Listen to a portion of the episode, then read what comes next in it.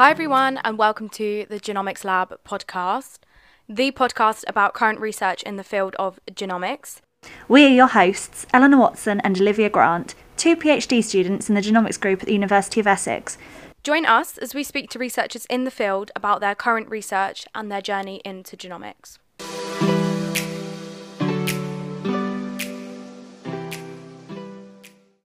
Hello, everyone, and welcome back to a very exciting day for the Genomics Lab because we finally have our new mugs that we've been waiting weeks for.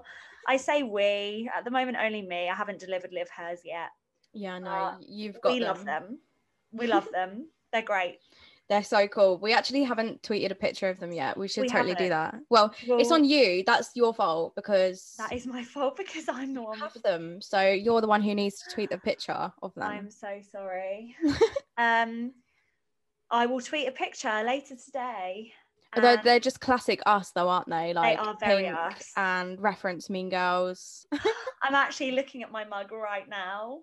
oh my god, It's ready to be washed up. guys, go to our Twitter if you want to see what the mugs look like because they are pretty cool. They're great.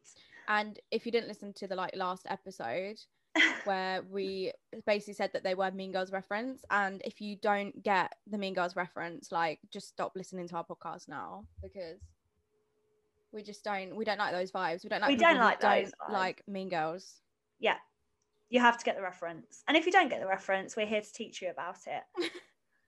um, so yeah, that's pretty much been the highlight of our week, I would Yeah. say. We kind of disappeared for two weeks, so obviously we haven't done an episode for two weeks, and we kind of didn't really warn anyone that that was going to happen. Yeah, sorry about But- that. Life kind of took over. It was nice weather. Yeah. It was bank holiday. We had a manuscript to submit, both of us. And Yeah. it all got a little bit chaotic. And have you found? Um, I feel like everyone's slowed down a little bit because there's a lot of marking to be done.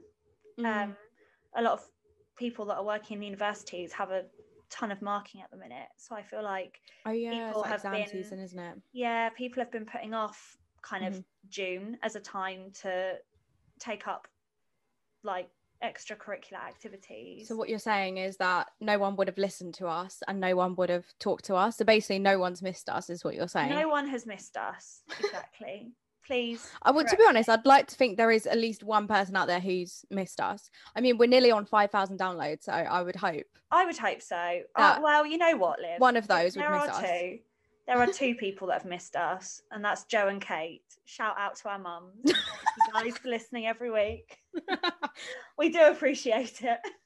I, I'm not gonna lie to you, Ellie. I don't know if my mom listens anymore Oh, because she doesn't mention it when she comes home anymore. oh, Um, but she, when we did the um episode with Maxim, she like I was like, "Mum, you have to listen to this one because it's about DNA methylation. So it's about Yeah. what I do. So you have to listen to it." So maybe I'll just say to her, every week. although I don't look at non-CG methylation, I'll say, "Can you just, you know?" Can you Listen just to this to this, one, mum? And then she'll What just I get hooked do. again because she'll be reminded of how great it is. You know. How know, great we are. Exactly. exactly. And our guests, mainly our guests. Mainly them. Um, Ninety-nine percent them. so yeah, I mean, literally nothing much has happened. I mean, okay, well, that's a lie, isn't it? Because I'm Well- very close to submitting a manuscript. You've submitted true. yours, so actually, I would argue that a lot has happened. okay, a lot has happened. Mhm. Um, yeah, yeah, you are right, and we are going to talk to you very soon about our own research. Shall we set a date, Liv? Well, I kind of want mine to be at least accepted. Yeah, At we need a them to be preprint, like. As soon as it's out as a preprint, then trust me, like I'll be so quick to do my episode. Let's Okay, so yeah, we're just yeah, we will be as quick as possible with the update on our research. Yeah, and we've both got our boards coming up where we're like our end of second year boards. ah, we'll be fudges. Like, Yeah. how has this don't. happened? Don't I remember What a year ago the hell? we were How like, has this "Ah, happened?" officially, we're officially second years. We felt so grown up. And now we're third years. now We're we're like, because I feel like, especially in the UK now, like we're the old one, we're the oldest, you know. Yeah, I still the feel oldest? like the I still feel like a baby because we haven't been in the lab. Yeah. Well, yeah. Exactly. I don't really even know any of the younger. No. Anyway, we're just rambling now, aren't yeah, we? Yeah, sorry, we are rambling. Um, yeah, what I was going to say is when our boards come up, we'll be grilled on our research then by our um, university. So that'll give us good practice for grilling the other, won't it? In Yeah. our in our own podcast. So true.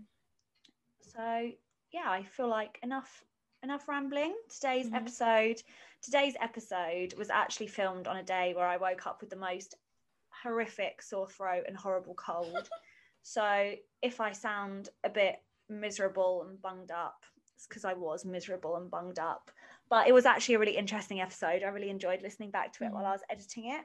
So this week's episode was was with Ozren Bodganovich. Bogdanovic, yeah, I hope like I haven't made him cringe by the way I pronounced that. no, Um, who is another one of our guests from the Garvan Institute in Australia. second guest after Katia. Yep. So yeah, we're talking to his work, um, looking at non-CG methylation, um, mainly in zebrafish, which is really exciting. Really interesting. I Um, always hear people talk about zebrafish being used as a model organism, but I never actually see. Do you? I never Well, hear any. I never hear anyone Well, talking no, about I've, it. I've heard of people saying that it's a good model organism, but I've never actually looked at a study that has actually looked Mhm. at it, you know? Mhm. Well, if any of the listeners feel the same, today's your lucky day It is. So Ozren has you covered. Enjoy today's episode. Yeah, I hope you guys enjoy it, and don't forget to uh, check us out on Twitter so you can see a picture of the mug. Maybe we should have got wine glasses instead of mugs. oh my god, we should have. Should we get wine glasses as well? yes, I think we should. Let's And we can, definitely get wine glasses. we can drink from our mugs when we're recording the episodes, and then we can drink from our wine glasses when we're celebrating releasing one. goals. Absolutely. That is such a fabulous idea. Such a good idea. And we could get the t-shirts. No, right. Let's just shut up. Let's go to the episode. this is way too long.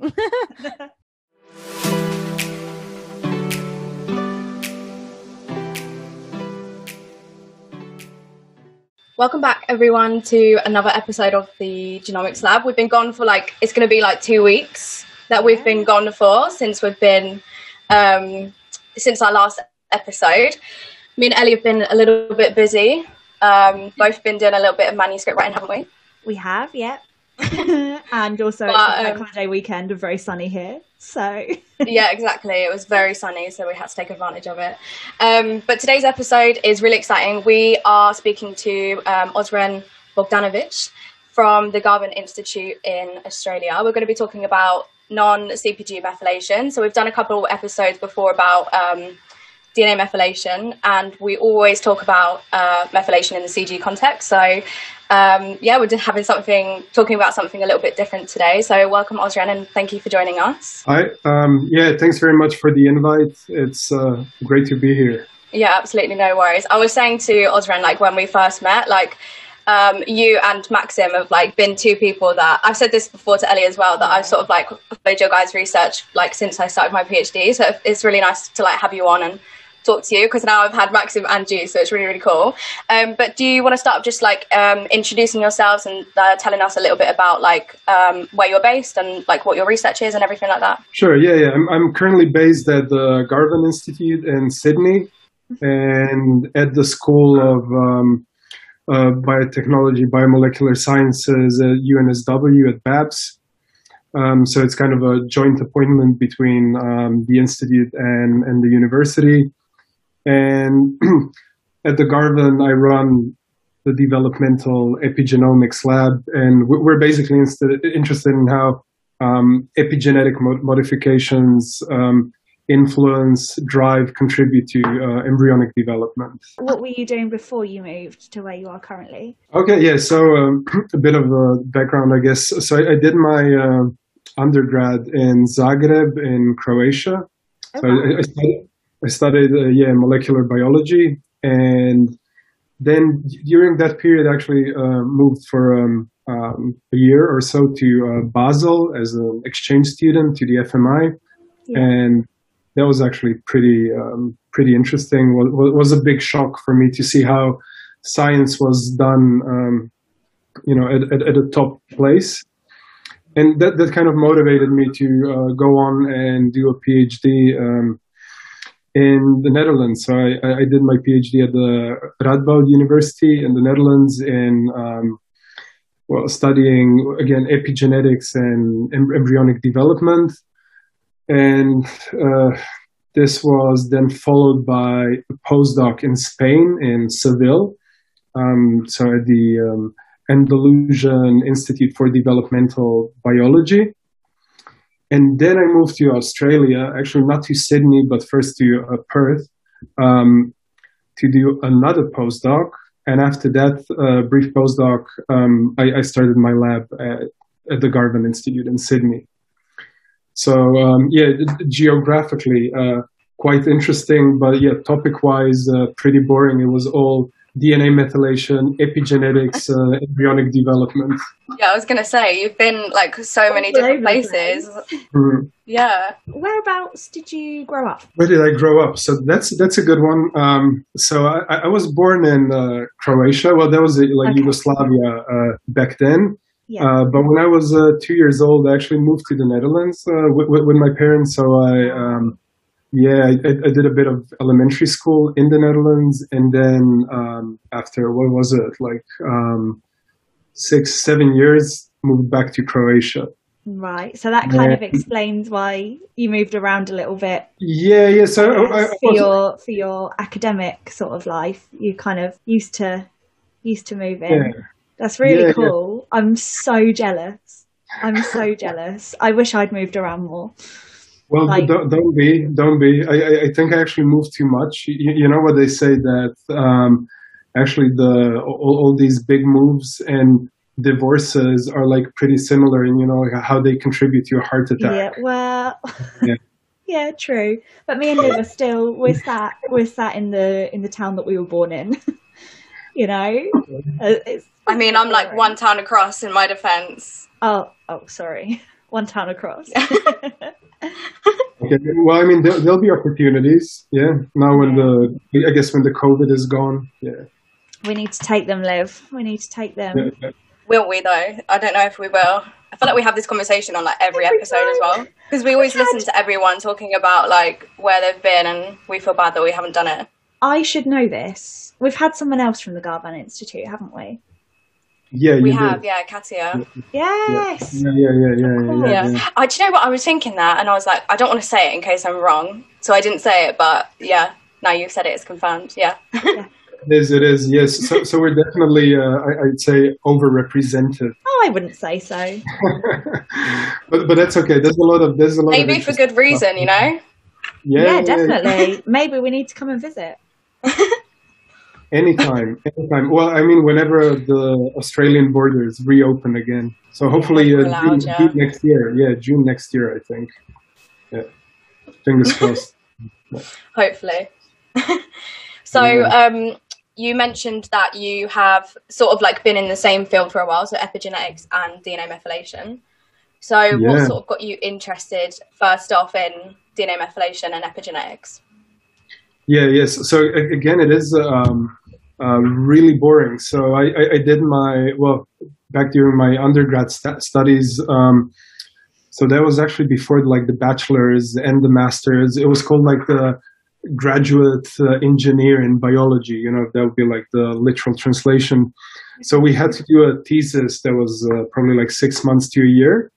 And I did that in a lab that was studying uh, laryngeal uh, squamous cell carcinomas and loss of uh, heterozygosity, loss of imprinting. And that was actually the part that I uh, found really interesting that all loss of imprinting, you know, imprinted genes that are kind of like um, established by uh, differential DNA methylation. So I was kind of looking then to, you know, move to Europe, well, rest of the Europe and um, do something more substantial in that area. And that's how I ended up in, in Switzerland. Um, but then what, what really got me interested there was, so that was kind of like uh, early early 2000, 2003, something like that. And there was the whole boom in genomics. Well, genomics was just starting. It was still microarrays, but I, I found it fascinating that, you know, you could explore like all these patterns on the genome-wide level, see how they correlate with development, with disease. and that was uh, basically the reason why I went on to um, the Netherlands. I, I, wanted to apply that knowledge, but studying uh, embryonic development. That's really cool. What about your PhD? Like your PhD research, was that in a similar field as well? Yeah, so the I, I did my PhD on, on, on the topic of um, DNA methylation and methyl CpG binding proteins in right. um, Xenopus laevis. So it's a bit of a weird model organism. You know, like people usually study cells or uh, mice or you know uh, yeast back then was also popular. But but like frogs were not you, know that great. But it, it they they do um, offer a lot of uh, advantages. So it was a, a very fun PhD. I, I, I learned tons of uh, techniques like in all, all this, like in vivo manipulation of eggs, um, embryos, you know, in, injections and, and so on which actually came useful uh, for my postdoc. And since my postdoc till now, I've been mostly working in uh, zebrafish. So z- zebrafish is somewhat better, um, I, I, guess, in terms of uh, resources than um, Xenopus. Um, but a lot of techniques are essentially the same. I feel like it's quite a nice little cross between a little bit of what Livy does with her methylation, a little bit what I do with kind of like the the developmental stuff. So you're probably one of our ideal podcast guests. that, that, that, that's awesome. So yeah, actually, I, I saw somewhere that you had like those uh, three minute thesis presentations, and I was like, I, I have to listen to those, but then I, I couldn't I couldn't find them anymore. Oh, well, because it was like it was. Like, we'll send you. Yeah, so it was like hidden in one of the podcasts. Did we yeah. link them, Ellie? I don't know if we actually ended up linking them. I, because I, I think I saw them in one of the podcasts. I was like, okay, I have to listen we did to link this. Them. Yeah, and yeah. I linked one of them. I, I linked mm. them. I'm sure, but I don't know. I then cancelled my Vimeo subscription because I think I did as well. I so I don't know. All that money a year. yeah, but it is. I, I mean, I, I, agree. It is a. It's it's it's a great mixture. I, I think epigenetics and um, in, in development. And yeah. I think now with the uh, advent of um, CRISPR and genome engineering, it's um, yeah um, mm-hmm. opens up a lot of possibilities. Yeah. Yeah, definitely. Well, hopefully, like very soon, me and Ellie will do an episode like with us because we've both sort of just like write up our first manuscripts. So hopefully soon, hopefully we'll be questioning each other. but anyway, so um, yeah. Can you tell us then, like, a little bit about um, your research now and sort of some of like the main questions and like the main aims of your lab um, currently? Sure. Yes. So, so we're like pretty diverse in in what we do. Um, so, I, I, guess at this moment there's like three major lines of research. Uh, so, one is um, zebrafish and, and in general, like um, epigenetics in particular, DNA methylation, canonical and both non-canonical, how they contribute to um, embryogenesis. Um, the other one would be um, how a very specific um, group of genes, namely cancer testis antigens, how they uh, are silenced during embryogenesis and reactivated in, in cancers. And I guess the third line of research would be, um, if you could really call it like that, it's more like like a hobby. But yeah, we dabble a bit in um, evolutionary genomics. We're currently busy with um, trying to um, sequence and annotate the the blue bottle genome. I, I don't know if you're familiar. the fly. With, the crazy animal. No, no, the other one, the um, the uh, Portuguese man o' war. You know, it's like a oh, jellyfish. The, the uh, huge jellyfish. It's it's not huge, but it's uh it's painful, or so I hear. Okay. yeah. I guess it's not huge compared to what you have in Australia. For us in the UK, it's pretty huge. exactly, and I, well, I think like the European ones, they, they might be actually a bit bigger than the uh, than the Australian ones. So yeah, I, I, think those would be the three major um, lines of research, um, and uh, we are interested in you know m- many different things, but but this is just what, what, we're trying to focus on. You know, you you don't, you don't want to spread yourself too thin um, no. these days. You know, with um, with funding restrictions and so on. Yeah, it's hard to like balance like all of the stuff that you want to research, especially like when you like I can imagine like when you start out a lab and you start to sort of get students and postdocs like trying to answer all of the questions that you want to answer but also keep it quite niche and keep it quite yeah. focused must be quite hard.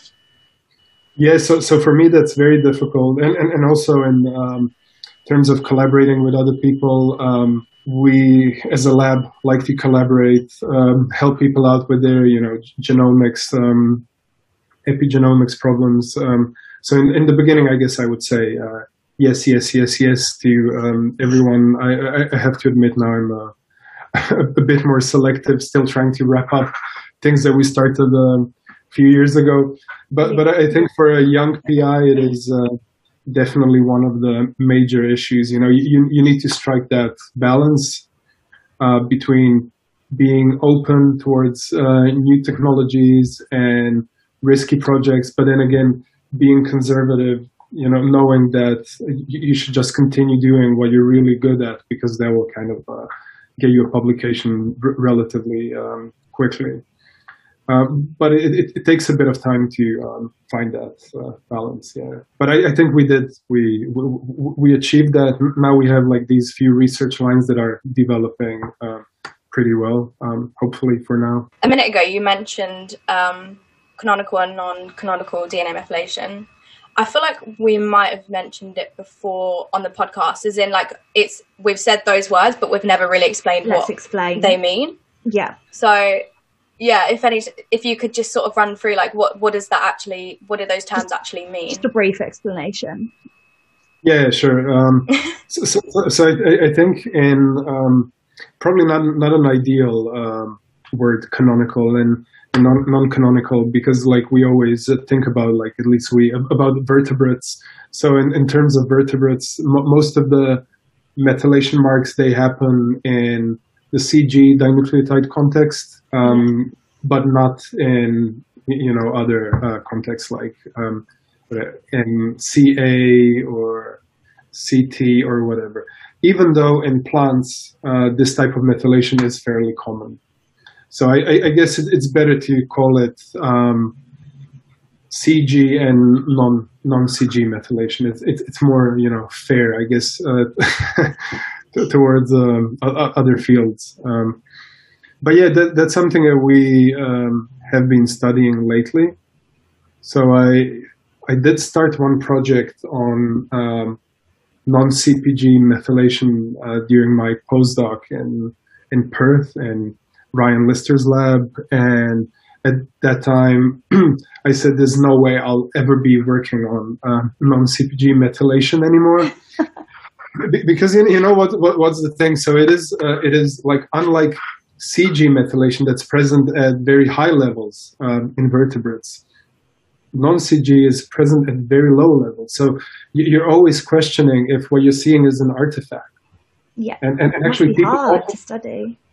Yeah yeah and people often use uh, you, you, know like uh, non-cg methylation as a control in their bisulfite sequencing experiments you know if, if you forget to spike in uh, the lambda phage that we normally use as a negative control, you can just look at non-CG methylation and they'll give you an idea of how well your experiment worked. So you shouldn't be seeing that many, um, you know, methyl marks in the non-CG context. Yeah. So it is. It, it's it's a kind of a yeah. It's, it's a kind of a dodgy, dodgy field. But but but anyhow, um, so at that point I said, okay, I'll never work on it anymore. Yeah. But then by pure coincidence, we actually discovered something uh, pretty interesting. Um, it was like a year, a year and a half ago, and um, it, it, was a, essentially a reprogramming event. Well, some people don't like that word reprogramming. We, we can call it um, remodeling, but yeah. uh, basically presence, erasure, and then presence again of this um, very peculiar non-CG signature during zebrafish uh, development. Okay. Yeah. So, that... so that was, yeah. No, sorry. I was going to say you've obviously found. I might be jumping ahead. You found it in zebrafish development. Is that something that you expect to see in other organisms as well? Yes. So we, we don't know yet uh, exactly. I mean, uh, just to clarify, so what we found in the zebrafish was um, non-CG methylation at a very specific repeat type. So it's a, a mosaic satellite repeat. They're called a MOSAT, and they're highly methylated just after fertilization, Mhm. and then like during early uh, embryonic stages, um, this marker gets diluted. So you know, up- upon zygotic genome activation, so when uh, well, or like um, how do you call it? Um, what will be like for people who are not uh, familiar with the term, like the embryonic genome awakening. So when the genome starts expressing its own genes, doesn't depend anymore on the maternal genes. At that point, we found that um, this non-CG methylation type was actually very low, Okay. and then it goes up again after the zygotic genome activation. So very, very interesting. And it could be that in um, mammals, um, for example, something similar would be happening, but definitely not at exactly the same sequences because they're only present in zebrafish. That's really cool. Does it sort of like follow the same trend? So, like we we spoke to Maxim obviously, and like he was telling us a lot about epigenetic reprogramming and stuff. And obviously, we were talking about that in the context of like CG methylation. Does it follow like the same sort of trend Yeah, yeah. So um, that's that we um, see with? Yeah. Um, well, I mean, uh, like zebrafish and mammals are, uh, the development is very different in terms of timing. Uh, but I, I guess if you would be looking at um, major um, embryonic events like zygotic genome activation, so yes, it, it would be kind of similar. You would have a low quantity of that mark during um, zygotic genome activation, with some some of it starting to show up um, afterwards. And that is pretty interesting because uh, canonical or uh, CG methylation that you discussed with uh, Max, uh, so that methylation we know it's not remodeled in zebrafish. So there's no such thing as a global uh, erasure and then reestablishment of MCG. So, so we were really surprised to find something that that is kind of similar to the mammalian embryonic uh, epigenome remodeling, but in a very different sequence context.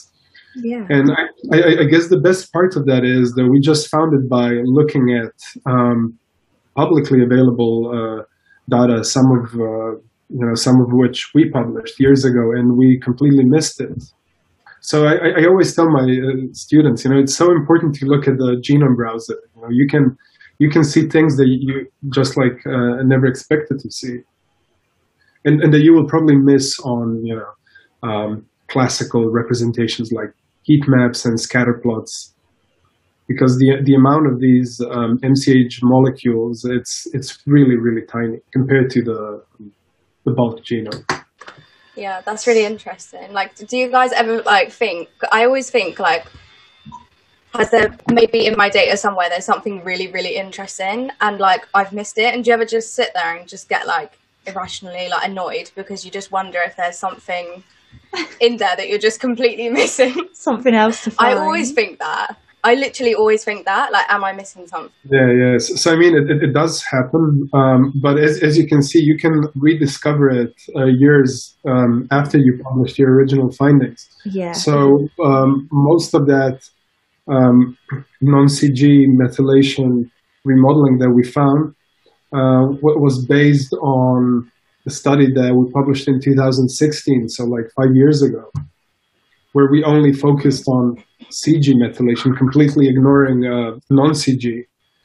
hmm But yeah, um, so even if you miss it, you know, the, the, the first time, um, maybe one day when the conditions are right, like for example, during the lockdown and you, you, you have to work from home, um, not show up in the lab, you, you can you can find time to reanalyze some of your old data. hmm Yeah, definitely. Um, Yeah. Can I just ask? So you just mentioned like about looking at genome, like you said about looking Genome on browsers. genome browsers. Mm. What exactly do you mean by that? Like how how did you like use the genome browser to to figure this out? I don't know if that's a really stupid question, but We've like had, I, I we've can't had make this that link. discussion about genome browsers and how to use them before, haven't we, Liv? Yeah. Yeah, yeah. We're- we're I not think I've like finally grasped them. Well, I thought I grasped them, and you just Yeah. said that, and then I was like, maybe I haven't grasped them. Yeah, yes. So, so look, I mean, there's definitely like no, no trick to it, but I, I, guess what I was trying to say, if you just decide to look at uh, all the um, non-CG methylation marks in you know some sort of a, a, clustered heat map or a scatter plot, like you you won't pick up among those you know many many millions and millions of regions, maybe some 20, 50, or 100,000 that, that might actually be interested. So, and what I mean by looking at the genome browser, like it's literally like you, if you turn the genome browser on and you look at the non-CG methylation track, so non-CG methylation is really low. Mm. But, what you, but what we saw was basically these bumps. They were highly concentrated, and we just zoomed into that. Um, they, they, they, they were repeats. They were highly methylated. And when I showed this, you know, first to my uh, colleagues and uh, previous supervisors and so on, they were, oh, yeah, that's it's an artifact, and it, it, it, might have it might have well been, you know, uh, because in many cases you actually see something and um, it, it, looks interesting, but if you explore it a bit better, it, it is an artifact indeed.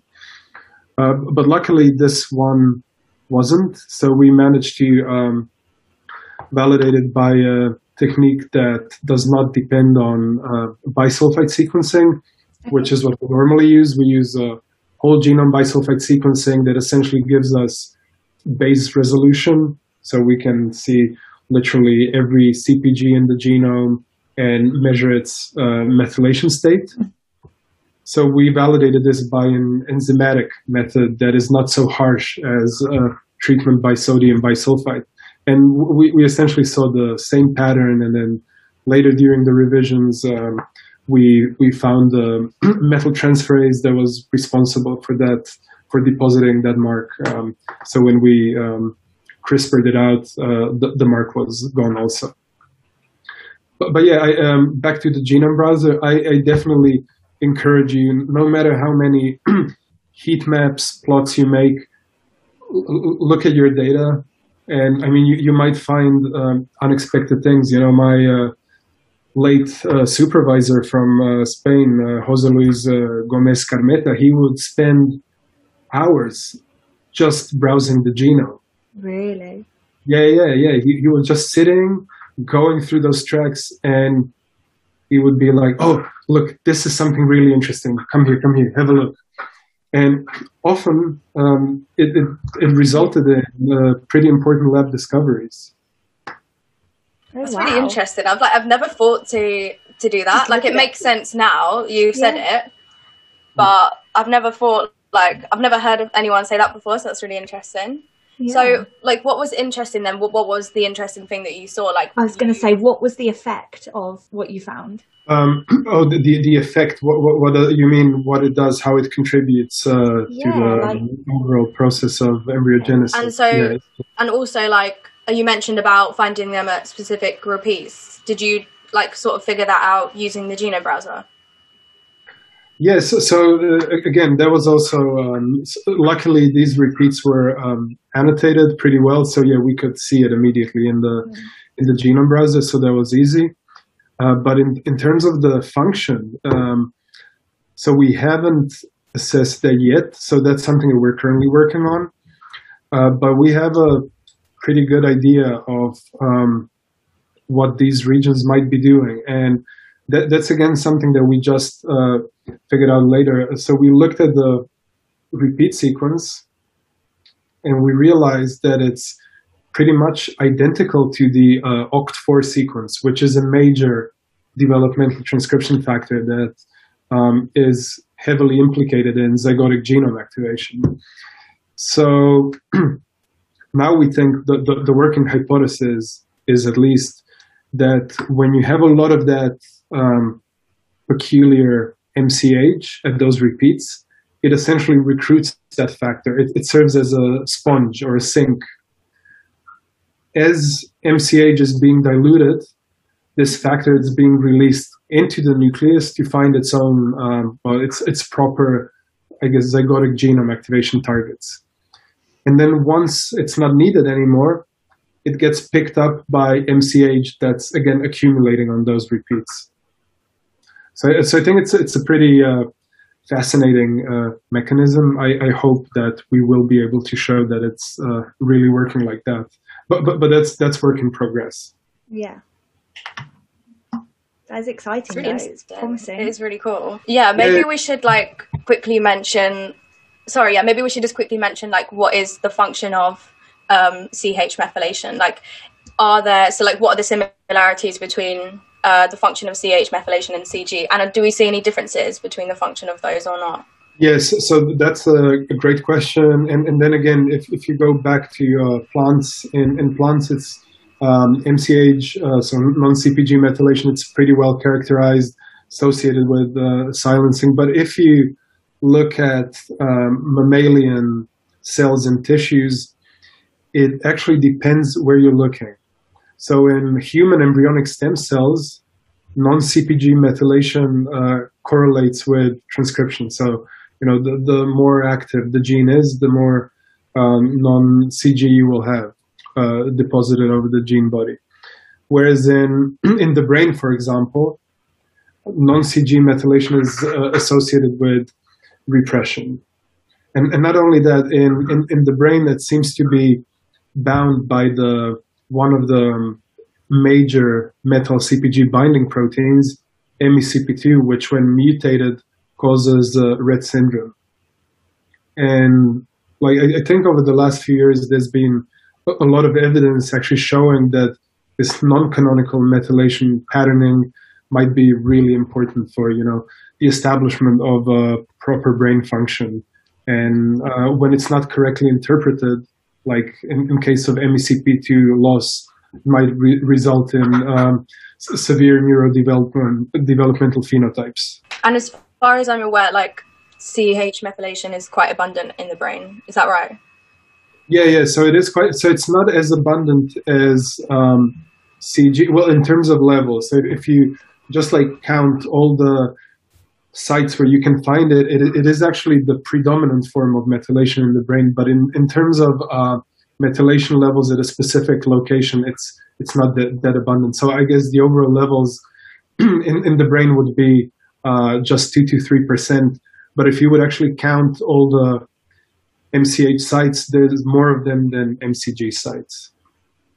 So which is really interesting. So, so, but yeah, I, I would say it is so far. It has been associated with um, active genes, with repression. Um, but what we will hopefully propose um, sometimes in the future, if all the experiments um, work out, that it might serve as a sink for a transcription factor, which would be like a I, I, guess a completely novel function of um, MCH. Yeah, that would be really like really really cool. Like I, I know there'll be so many people who'll be excited about that. If, so, if what are the the kind of the next steps in order to ascertain that? Yeah, so so, so the next steps would be um, obviously yeah we generated some um, knockouts, but um, the, the thing is, and that's always the problem when um, working with zebrafish and early embryogenesis. There's often a very strong uh, maternal contribution. Okay. So a lot of um, RNA, a lot of proteins, they get inherited from the egg. Mm-hmm. And th- that's something that we need to uh, take care of. So if we really want to study its function during the ZGA, what we need to do is um, either generate a stable knockout that will hopefully be viable, or use um, other depletion techniques. Um, so, for example, like uh, Cas13d, which would allow us to remove all the message that was uh, maternally inherited. Okay. So I think so. So th- those are the next steps. So we we have actually done those experiments. We've got some um, data back from uh, sequencing recently, and I, I think it looks uh, it is preliminary, but it but it looks pretty good. So, so I think that, that would be like one of the uh, follow-ups, and, and definitely doing more biochemistry in terms of um, interaction between that um, satellite repeat in its methylated and unmethylated form and OCT4 and other transcription factors, how they really interact and how DNA methylation in that uh, peculiar context uh, inhibits or promotes binding. Yeah, so just a quick question about something you just you just mentioned about like the issues of a lot of maternal influence. Can you just mm-hmm. touch on like what what exactly is the problem with that? Like, why is that a problem? Well, I mean, it is. Um, it, it's it's not a problem if you're um, careful about it. Um, but but the thing is, anything that you're studying before the onset of zygotic genome activation has been contributed by mom, right? And at the very onset of uh, ZGA, when the um, embryo starts transcribing its own genome, essentially you, you will have a mixture of uh, maternal and zygotic transcripts. So if you, let's say, just employ uh, CRISPR-Cas9, you know, you're just doing a transient experiment, so looking at um, that very uh, generation of embryos that you're targeting. So you're looking at F0. If you inject those embryos with Cas9, you will only be targeting the zygotic transcript. So all that uh, maternal mRNA will be still floating around and confounding your results. So, so essentially, you, you need to find a way to get, get, get rid of that. So, so that's what I'm saying. So you either generate a, a stable knockout, which um, in zebrafish takes quite a bit of time. People think that it's a rapid model organism, but like the generation time is actually slower than uh, in mice. So it takes a long time to generate a, a, a full uh, zebrafish knockout. But, but that's why other techniques like um, Cas13d um, depletion of um, RNA can be very useful for this. Hopefully that answers it. Yeah, no, it does. Sorry, I'm just digesting all that information. That's yeah. So I I'm just been like as you were talking, I was just thinking about um, what. So a couple of questions. The first one is what role do um, enzymes like DNA methyltransferases play? Like, what's the interplay between those and CH methylation? Do they like is DNMT1 involved? Is DNMT3A, 3B involved? Like which ones are involved? Yes, so that's um yeah that's that's an excellent question. Um, like, like yeah, to understand that, I, I guess it's important to mention that uh, CpG methylation happens uh, on both strands. So you have the CG dinucleotide, and it's methylated on both Cs, on uh, both the Watson and the Crick strand. But unlike that, um, MCH usually happens only on one strand. So I didn't know that. Yeah, no, yeah. So, so, so, so yeah, I didn't know that. I don't know how I didn't know that, but. yeah, so it's uh, asymmetrical. So it, it is is not maintained. It cannot be maintained by uh, DNMT1. So it is. Um, well, in mammals, it, it has been shown that it's maintained by uh, DNMT3A and DNMT3B. But what we found in zebrafish, we, we found um, that this MOSAT MCH that I, I, I, talked about is maintained by a very specific methyltransferase. Um, it's called DNMT3BA, which is common to all uh, teleosts, so uh, common to all fish. And the really weird thing about it, really, really weird thing that we, we, we don't know what it does, it, it has like this domain, which is called, uh, what was it, CH domain, uh, Calponin homology domain, which is normally found in actin binding proteins. So we have no idea what it does in a DNMT, um, DNMT like, you know, enzyme. And to our knowledge, that's the only uh, DNMT in animals that that has that um, particular insertion. So, so whether whether that plays any role in you know the specificity of that enzyme, you know, towards MCH, we don't know yet. We're hoping to figure that out, obviously, by taking that domain out and messing around with it. Uh, but that's yeah, probably another follow up that I, I forgot to mention. Yeah. Does that enzyme have any other role? Like, is is it? Uh, does yeah. it have any any kind of classic roles? Yeah, you would yeah, normally yeah. expect it to play, and this is kind of a novel function of it. Yeah, exactly. So, so we think that's exactly what's happening because it is uh, conserved among fishes. So we see um, DNMT3BA present in all the fishes, but not all the fishes have uh, this MCH. And that is actually something that's really weird. So far, we, we were only able to uh, detect this type of uh, repeat in zebrafish. So likely other fishes that have the enzyme DNMT3BA, um, maybe it does something with um, MCH at you know some point of the life cycle, but it's likely that it uh, just plays a role in uh, canonical uh, or CG methylation um, deposition and or maybe maintenance. Yeah. So likely has yeah a dual role, which in zebrafish is really prominent. Yeah, that's really interesting. So, how long ago did you find this kind of new role for it? That was the the last year and a half, you said. Yeah, yeah. So that was um, that was actually um, yeah last uh, last year.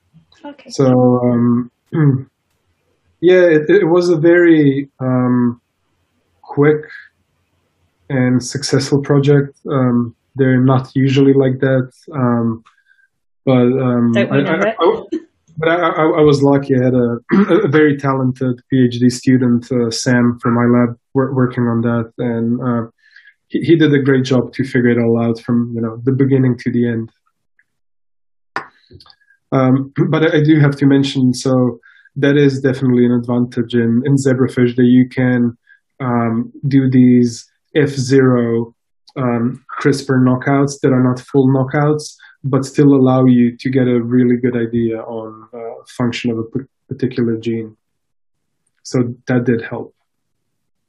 But now we're going for the stable, obviously, next time. So this enzyme DNMT3B, I'm probably a little bit naive to this because I only really look at CG methylation in human data. Um, so, I don't look at it at all. so, like, so DNMT3A 3AB, did you say? Um, no, so, so what, what, what we have, yeah. So the one that we found is called BA. So it's, BA. it's really it's really bizarre. You, you you won't find it in mammals. I was so about to say, like, is it only found in fish? Yeah, yeah, yeah. So it's it's something that's really specific to fish. Mm-hmm. Um, but we are not hundred percent sure uh, whether the canonical DNMT3A and DNMT3B might also be um, you know, targeting repeats in a similar way during yeah. early embryogenesis, mm, you, you, know, for that particular function of um, transcription factor sink. I, I, think that's something that hasn't been um, really tested yet. Mm-hmm. And in zebrafish, we found a great example, um, but it, it, would actually be useful to go back to um, human and mouse data, which is available and reanalyze that and look into um, yeah look into more detail. Uh, browse the genome see if we can uh, spot something exciting. You know you find something in zebrafish and you you want to go back to uh, mammals you know to human yeah. to mice see if it's conserved. Because obviously when you um, submit a paper that's zebrafish only it, it, it often kind of can, can be perceived as lacking uh, real relevance because it's not conserved to uh, mammals, okay. or at least the reviewers uh, don't um, think it is, or it's not really closely related. Um, so, so I, I, guess in, in the model organism field, we always try to validate whatever we find by you know something similar in um, mouse or human. Yeah so hopefully, yeah, hopefully I will find time to do that. Uh, That's difficult though when you've got interesting findings that you know coming out of the zebrafish. You know, yeah. attempting to carry on working exactly. on that rather than having to kind of traipse through mouse and human. Yeah, exactly. But but I mean, it, it's also um, like t- to be completely honest, it, it is not as easy as browsing these. Yeah. You know, because so as, as I mentioned, non-CPG methylation is often, um, well, thought of as an artifact. Mm-hmm. And it often is, it is an artifact of non-conversion. Yeah. So to be really uh, able to find the um, sites that are not um, I guess, artifacts that are really enriched at MCH and that are not there due to um, a difference in the genotype. So, so that's that, that's another massive issue. So you have um, your fish has one genotype, your sequence has another genotype, the, the reference genome sequence. Mm-hmm. So you have to make sure to correct for those differences, which requires taking all those data, and that's like terabytes and terabytes of data. Yeah uh, remapping it, reanalyzing it in the right way that's uh, kind of compatible with what, what, we did in zebrafish, and, and then trying to um, you know draw those uh, parallels. So it, it is it is you know a, a, lot of work if you want it done properly. I always find like the side projects or like the projects that you perhaps shouldn't spend so much time on. They always get really exciting when you really need to be focusing on like one main thing like for us probably it's a little bit easier to explain like in our phds like obviously we have our main project and then like we have side projects and i always find the side projects always get really really exciting when your supervisor is like come on get on with your main project and you have and like oh yeah you have to be so strict with yourself but sometimes it's so hard because you just know that you're like so close to just figuring out that one thing that you want to figure out and then before you know it you spent like four days and your supervisor's like come on what yeah. are you doing Yeah, no, like I, I, I totally agree. And look, my, my PhD was like that. Um, like what, what we tried during my PhD was uh, to establish uh, Xenopus laevis as a model system for MECP2 loss. Uh, so in injecting MECP2 antisense, uh, you know, um, oligos and looking at phenotypes, looking at the effects on transcription. But th- there was like so much uh, variability. So, but that was my main project that I was like trying to push, uh, you know, through years. Uh, but then in the end, um, the whole uh, next generation sequencing, massively parallel sequencing revolution came about, and uh, I was like, well, why not like generate methylome maps um, of uh, the developing frog embryo, um, see how it looks if it's similar to mammals or not, even, even though we had a pretty good indication that it wasn't. So that actually turned into my main um, PhD publication. And, and, and also this whole thing with non-CPG, I, I swore like five times, I'll never work on that again. And it just keeps on, uh, you know, popping up. Keeps on happening. Yeah, yeah, yeah. Keeps keep, keeps on happening. Yeah, yeah. And I'm always like, okay, I'm, I'm so done with like non-CPG. So done with it. Yeah, yeah. Oh no, here we go again. Exactly. So I, I, abandoned one project during my postdoc, but I, I was uh, I, I, was very lucky that um, another highly skilled uh, postdoc, well, Alex, uh, he, he's a PI now, uh, runs his um, lab at um, Queen Mary. So yeah, he's uh, Queen Mary, yeah. Yeah, yeah. So you, you, you probably know him. So he took that project over and, and, and brought it to completion, which was really great to see it happening. I have like just one last question that I wanted to ask earlier, yeah. which is like, um, so we spoke about like the DNA for methyltransferases. Um, what role, if any, do uh, TET enzymes play? And like, how does um, CH methylation fit in with like DNA demethylation pathways? Okay, yeah, so that's a, a, a very good question. I, I, I think there's um, a lot of debate. Um, in that field. I, again, it will be highly um, context uh, dependent. We personally haven't ever found anything like uh, that in zebrafish. At least this uh, MOSAT um, MCH seems to be just um, re- removed by dilution, so passively. Um, I haven't seen any site um, of HMC of hydroxymethylation there. But there are some uh, studies in mammals. Um, I think there was a recent preprint um, that, that, that shown something uh, like that. You actually can have um, TET-mediated demethylation happening at CH um, sites. So it, it, it likely does happen, but I, I would say it's not the predominant mechanism of MCH removal. So is that likely because DNMT1 isn't as involved, or is not involved at all? Is, is that perhaps likely why? Because you don't have DNMT1 sort of maintaining it. So yeah, yeah, exactly. So if if you don't have any maintenance, uh, essentially the only thing that you need is uh, exclusion of DNMT3 for the mark uh, not to happen. But but you know, one could envision that there might be um, certain states in, in the cell where you would need MCH removed quickly, and perhaps then TET proteins could help. Um, but it is likely happening on a very very um, small percentage of sites. But I, I, I, I, do, I do believe it is possible, but definitely not the predominant mechanism. Yeah, interesting. I, I mean, it makes sense. Yeah, if you haven't got DNMT1, yeah, yeah.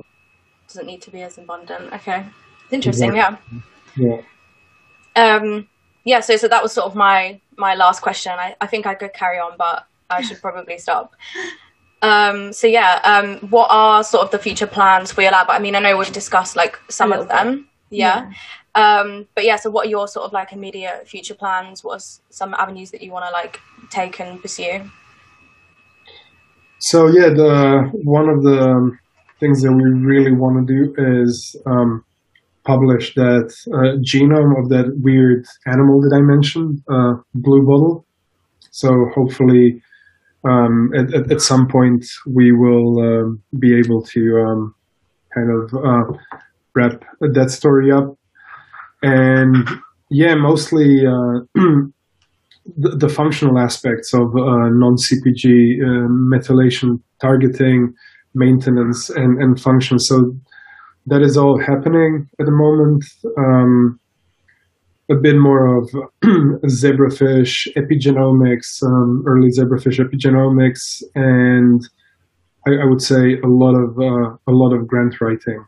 That, that, that that's how my uh, future will look like. a lot of that.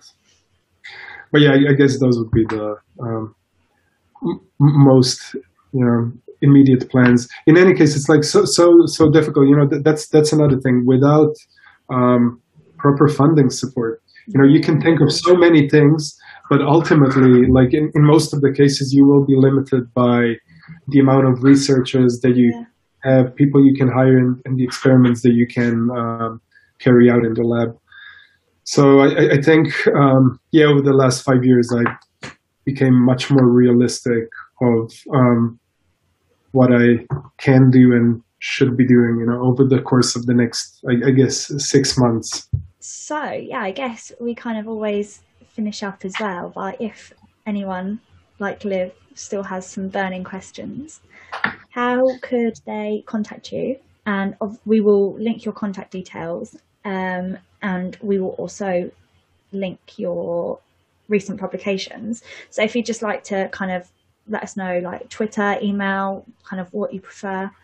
Yeah, it all works. Um, so Twitter is great. I'm, I'm, I'm pretty active on Twitter, um, but also email. Um, institutional or Gmail. I, I read both. Um, so yeah, and, any of those uh, two options uh, w- would work. Yeah, and and definitely, yeah, wh- whoever wants to contact me, uh, please do get in touch. I'm I'm happy to chat more about anything that we discussed today. Amazing. Yeah. Well, yeah, it's been really interesting. Um, I think your research is really, really cool, and um, I'm excited to see like you know what you find because I think there's like some really good potential for your research. I think really good about it. So we say this to a lot of people that have exciting things coming up, but we'll have to ask you back. yeah, yeah, no, no. Definitely. Well, I mean, uh, th- thanks so much for the invite. This was, uh, yeah, it, it, was real fun, and I'm also hoping to see uh, those um, exciting manuscripts of yours uh, published soon. Well, just keep having Hopefully, fingers crossed. yeah. All right. Well, thank you so much for giving up your time today. Yeah. Thank you. Thank you. Appreciate you. it. Thanks. See ya. Bye. Bye.